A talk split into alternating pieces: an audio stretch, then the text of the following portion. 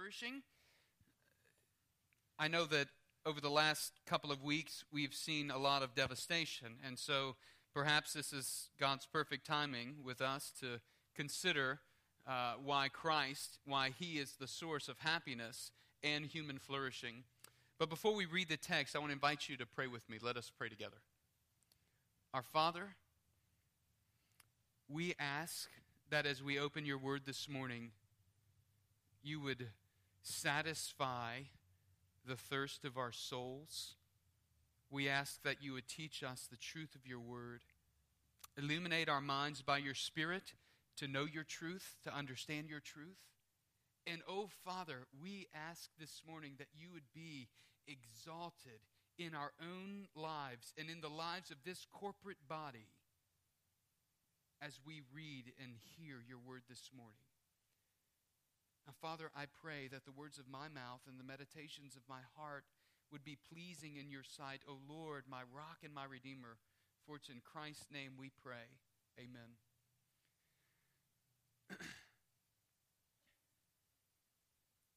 Christ's kingship over our lives brings true and lasting happiness.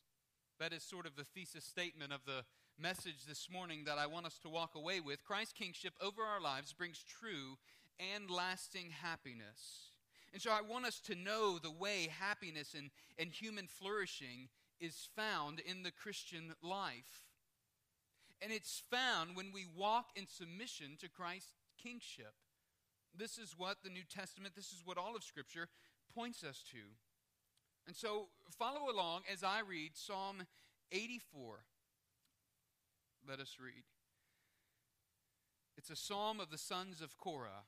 He says, How lovely is your dwelling place, O Lord of hosts! My soul longs, yes, faints for the courts of the Lord. My heart and flesh sing for joy to the living God. Even the sparrow finds a home, and the swallow a nest for herself where she may lay her young at your altars, O Lord of hosts, my King and my God. Blessed are those who dwell in your house, ever singing your praise. Blessed are those whose strength is in you, in whose heart are the highways to Zion. They go through the valley of Baca. They make it a place of springs. The early rain also covers it with pools. They go from strength to strength, each one appears before God in Zion. O Lord God of hosts, hear my prayer. Give ear, O God of Jacob. Behold our shield, O God. Look on the face of your anointed. For a day in your courts is better than a thousand elsewhere.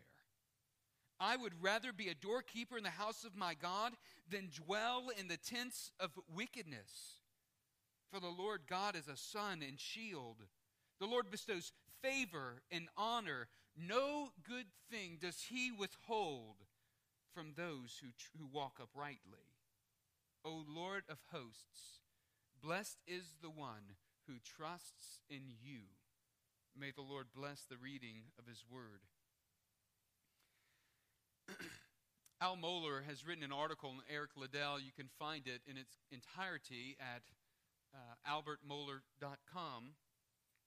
But I wanted to share just briefly about Eric Liddell. He was known as the Flying Scot, and he became an instant hero overnight when he ran the 400 meter race against all odds, and he won the gold medal in the 1924 Olympic Games. But winning the gold medal wasn't the glory Eric Liddell had set his sights on. In 1981, a British film called Chariots of Fire details Liddell's Olympic journey. But the drama of his Olympic journey couldn't be separated from his Christian faith and testimony. The movie portrays the intense pressure that Liddell faced on the national stage because of his Christian faith. Although Liddell was favored to win the gold medal in the men's 100 meter race, one of his competitors, named Harold Abrahams, was a formidable, formidable opponent. So before he became famous for winning the 400 meter race, he actually had become famous for his refusal to compete in the 100 meter race that he was supposed to win. Liddell's 100 meter heat had been scheduled for Sunday. And Sunday was a day that he would not comp- compete because he believed he believed that if he did he would be breaking God's commandment to rest on the Sabbath. So Liddell was a man of conviction. And in spite of great pressure on the national stage, he would not bend. He sat out of the 100 meter heat. I and many others have attributed the words to Eric Liddell God made me fast, and when I run, I feel his pleasure. Well, he was fast. And when Eric Liddell ran, he ran for God's glory, and he felt God's pleasure. But it turns out that Eric Liddell never said these words, at least not anywhere that's been recorded. It was actually a line that was added in the script of Chariots of Fire. But what Eric Liddell did say, he did say this God made me for China. He was born in China to English missionaries from the London Missionary Society. His parents had given their life to serving God. And for Liddell, there was there for Liddell, this is where he would return after the Olympics. He would return to China. In fact, the movie ends with these credits. Eric Liddell, missionary, died in occupied China at the end of World War II. All of Scotland mourned. The end. The story of Eric Liddell's life is one of great hope. It's one of triumph. It's one of passionate pursuit of glory. But it's not the glory that we've seen on display through our recent Olympic Games. The glory that Eric Liddell pursued, it was a glory that was much weightier. It was the glory of God's name being made known through his life. It was the glory of being in God's presence eternally. This was the passionate pursuit of Eric Liddell's life. Many of us don't know that story if we know Eric Liddell at all, but this is the true story behind the story of this 400 meter Olympian. The psalmist in Psalm 84 is the, describing the journey that he's going on to meet with God in Jerusalem and to enter into his glorious dwelling place. The one who longs for God, I want us to see first this morning that the one who longs for God will be satisfied with the joy of his presence. And we see this in verses 1 through 4, in the way that the psalmist begins. The psalmist declares his affection for the dwelling place of the Lord of hosts. In fact, four times in Psalm 84, he addresses God as Yahweh of armies, Yahweh Almighty, the Lord Almighty. That's what it means, the Yahweh Sabaoth, the Lord of hosts. He has confidence that God is all powerful. And he remembers back to his previous experiences where he's gone to the festivals and he's journeyed to the temple and he's entered into the temple and he's celebrated and he's enjoyed God's glorious presence. And he's captivated. He's captivated by the satisfaction and the joy of being in God's presence. He says, How lovely is your dwelling place, O Lord of hosts. It's lovely not because of the beauty and the, ornate beauty of the place. It's lovely because it is the place where God's presence dwells.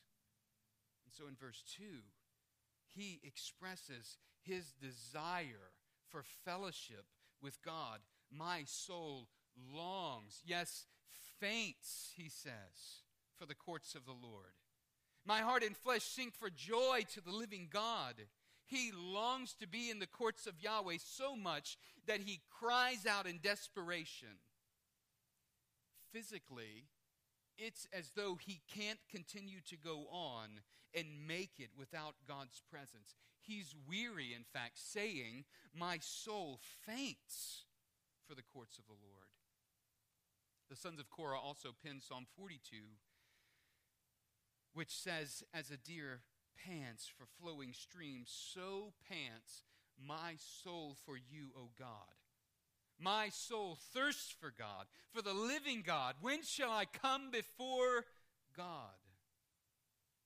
notice how the longing, the desire, the desperation for the courts of God is followed for the psalmist by a confidence as he thinks about nearing the temple.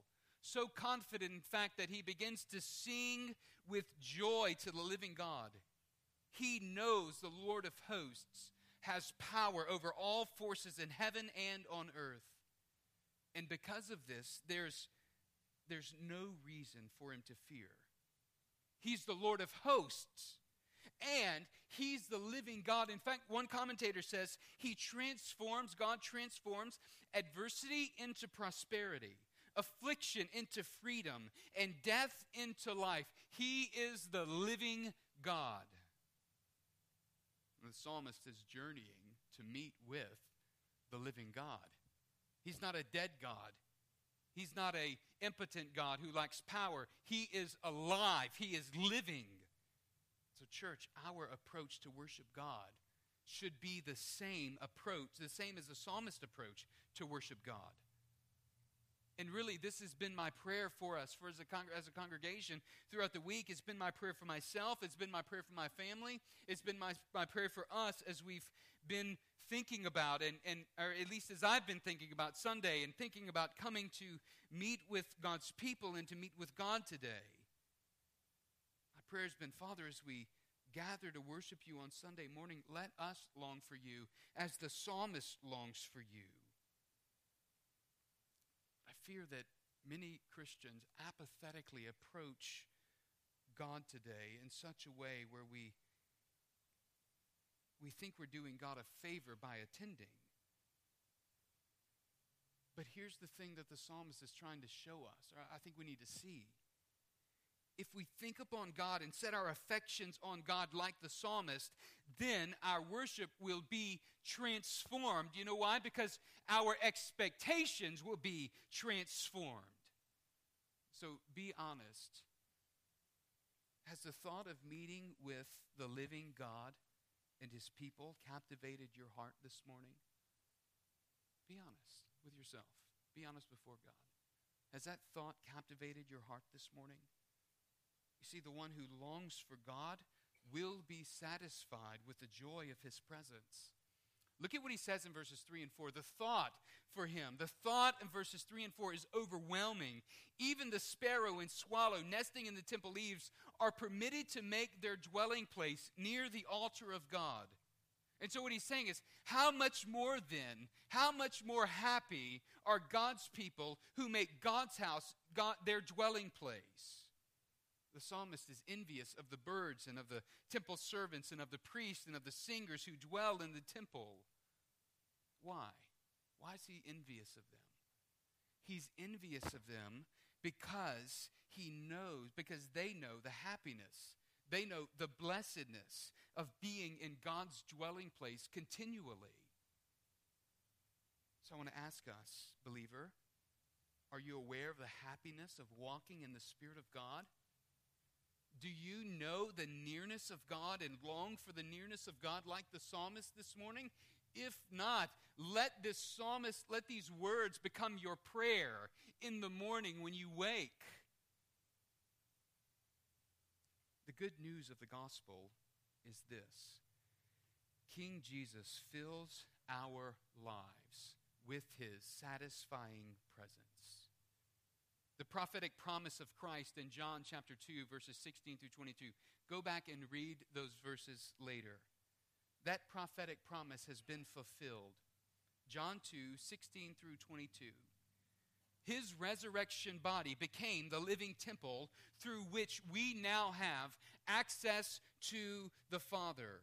And so in John 14, 23, get what Jesus tells his disciple when he asked him about where he's going. Jesus answered him, If anyone loves me, he will keep my word, and my Father will love him, and we will come to him, and we will make our home, our abode with him. Friends, all who are in Christ have unhindered access to God's all satisfying presence.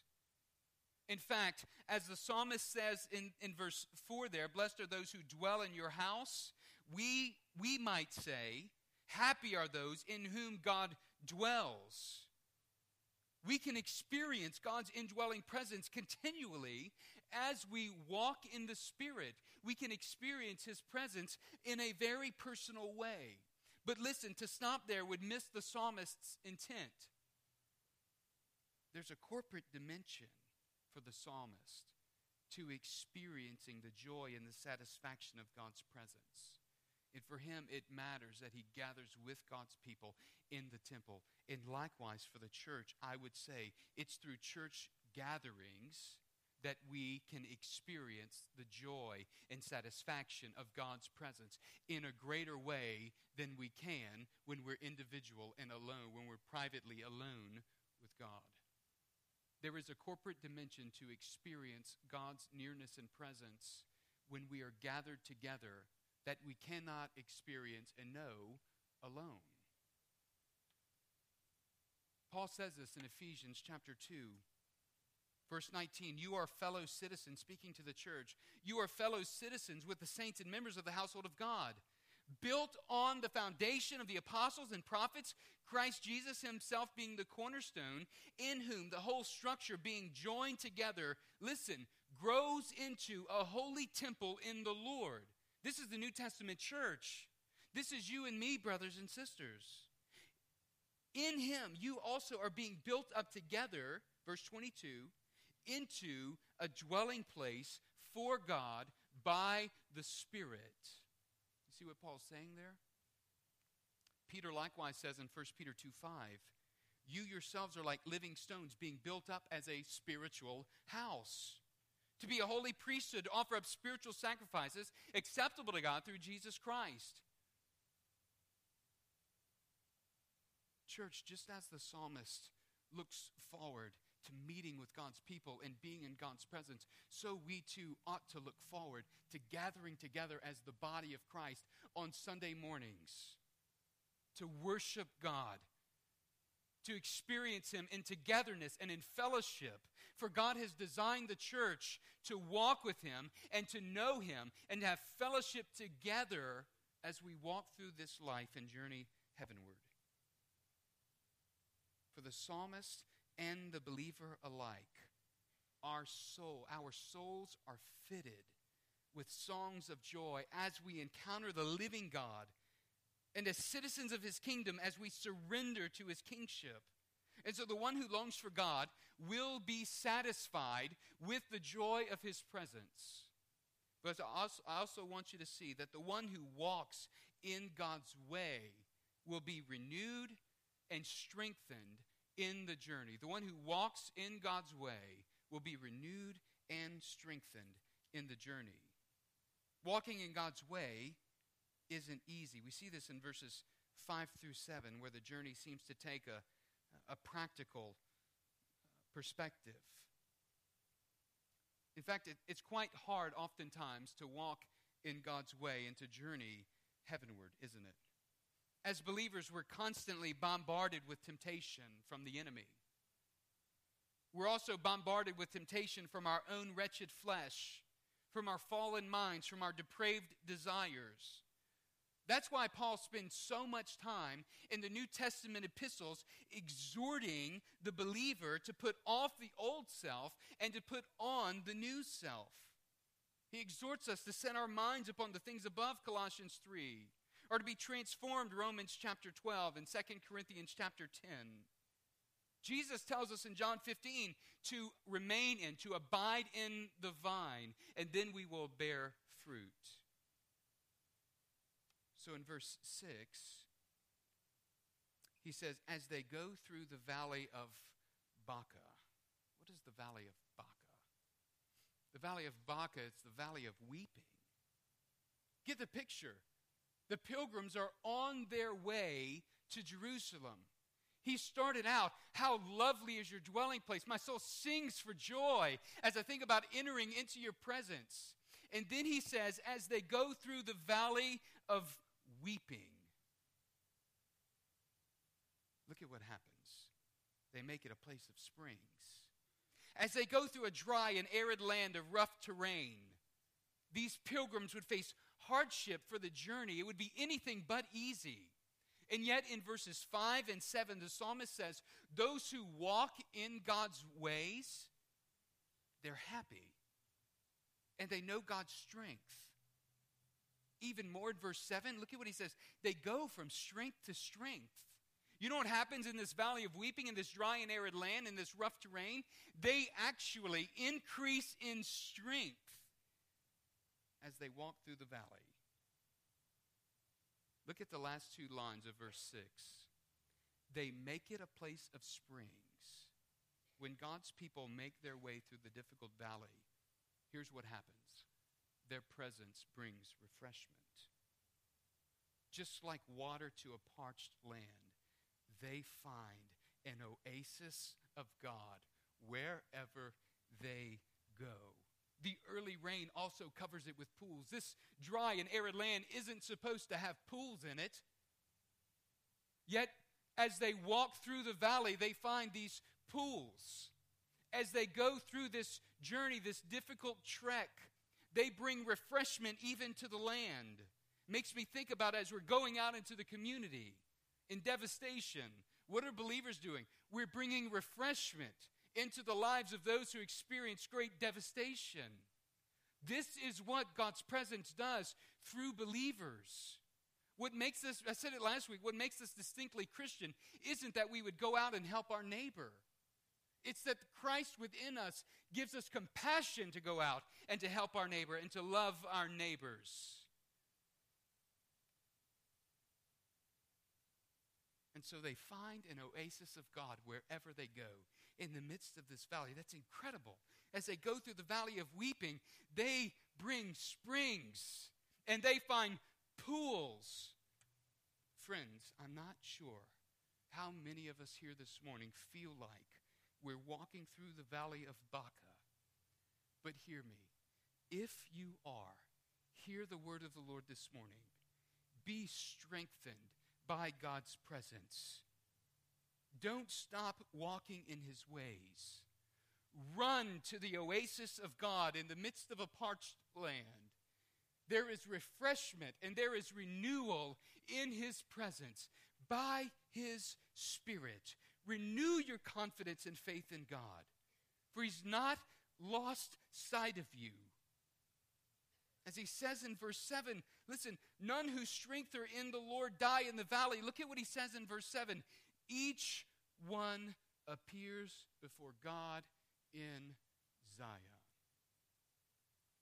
God's faithful to see him through the journey, isn't he? He's faithful. This is what happiness and human flourishing it's about. It's about trusting in God. It's about walking in his ways. You see, walking in God's ways brings about our flourishing for his glory. Happy are those whose strength, blessed are those whose strength is in you, in the Lord. Friend, do you need to be renewed? Do you need to be strengthened in your journey with Christ this morning? Then I want to encourage you to run. Run to the oasis of God's refreshing. Or maybe for you this morning, you, you need to begin your journey then you too, I would encourage you to run to the oasis of God and experience life everlasting as we have sung earlier just a few moments ago. Repent of your sin. Surrender your life to King Jesus, who has made the way for you and me to be reconciled to God the Father. But last of all, this morning in verses 8 through 12, I, I want you to see the one who trusts in God knows the joy and the confidence of his security. As a child boldly enters into his father's presence, confident that he has his father's attention, so the psalmist turns to the Lord, addressing him. He addresses him in verse 8, O Lord God of hosts, hear my prayer. Give ear, O God of Jacob. In other words, God, bend your ear. Let your attention be upon your children phrase, O God of Jacob, appears a lot in the psalm. Sometimes it's a little bit ambiguous for us as we read through it. And the point of this address to, O God of Jacob, it was Jacob whose name was changed to Israel after he wrestled with God all night. He was the father of the 12 tribes of Israel. But Jacob's history was a, a, a deceptive one.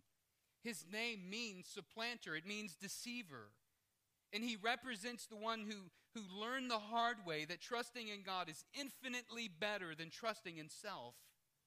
And so the psalmist directs his prayer to this faithful God who has identified with his people, who has wrestled with man and named him Israel and blessed the nation through him. And as he prays, he prays for the king in verse 9. He prays for the Lord's anointed. Behold, our shield, O God. Look on the face of your anointed. What's he doing? He's praying for God's favor on the king who is their protector. He knows that God is the all powerful Lord of hosts, and He's the faithful God of Jacob. And he knows that God is a shield for them and that He gives security to His people. So he calls out to God in the midst of this journey, in the midst of this walk God, give us protection. In the midst of our worship, be a shield for us. But this points believers to Christ. It points believers to Christ, who is our shield and our security. Because God has looked upon the face of his anointed who suffered condemnation in our place. All who are in Christ have protection from his wrath, God's wrath, against our sins. So we too can come to God the Father with boldness and confidence through Christ his Son. And we too can experience eternal security as we journey heavenward. That's why Jesus says in John chapter 10, verse 27, My sheep hear my voice, and I know them, and they follow me. I give them eternal life, and they will never perish, and no one will snatch them out of my hand. My Father who has given them to me is greater than all. And listen, no one is able to snatch them out of the Father's hand. I and the Father are one.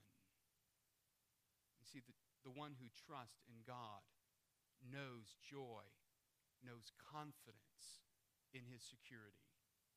In verse 12, the psalmist says, O Lord of hosts, blessed or happy is the one who trusts in you.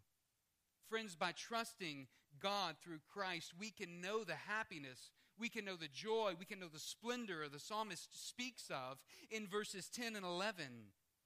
He says in verses 10 and 11, For a day in your courts is better than a thousand elsewhere. I would rather be a doorkeeper in the house of my God than dwell in the tents of wickedness. And in verse 11, For the Lord God is a sun and a shield. The Lord bestows favor and honor. No good thing does he withhold from those who walk uprightly. God's presence is infinitely better than any earthly fleeting pleasure. And yet, man vainly tries to find happiness in all that God has created, but in, in, in, the midst of it, fails to see that all of God's creation is really a way to enjoy God's goodness. Friends, we're not meant to find happiness in the things of the world. We're first meant to find happiness in God we find happiness in God, and He grants us the ability to enjoy the things of the world as they point us to enjoying God. So the happiness promised by the world is like a mirage, right? It entices us. It keeps us looking. It keeps us seeking. It keeps us pressing forward, but it never gets close enough to really satisfy us. Peter Ndegwa, one of the missionaries, local missionary in Kenya that we support, and he goes and travels to, uh, to all these prisons across Kenya. Boarded a bus last week, drove, rode eight hours to take the gospel and to share it with men who were in prison.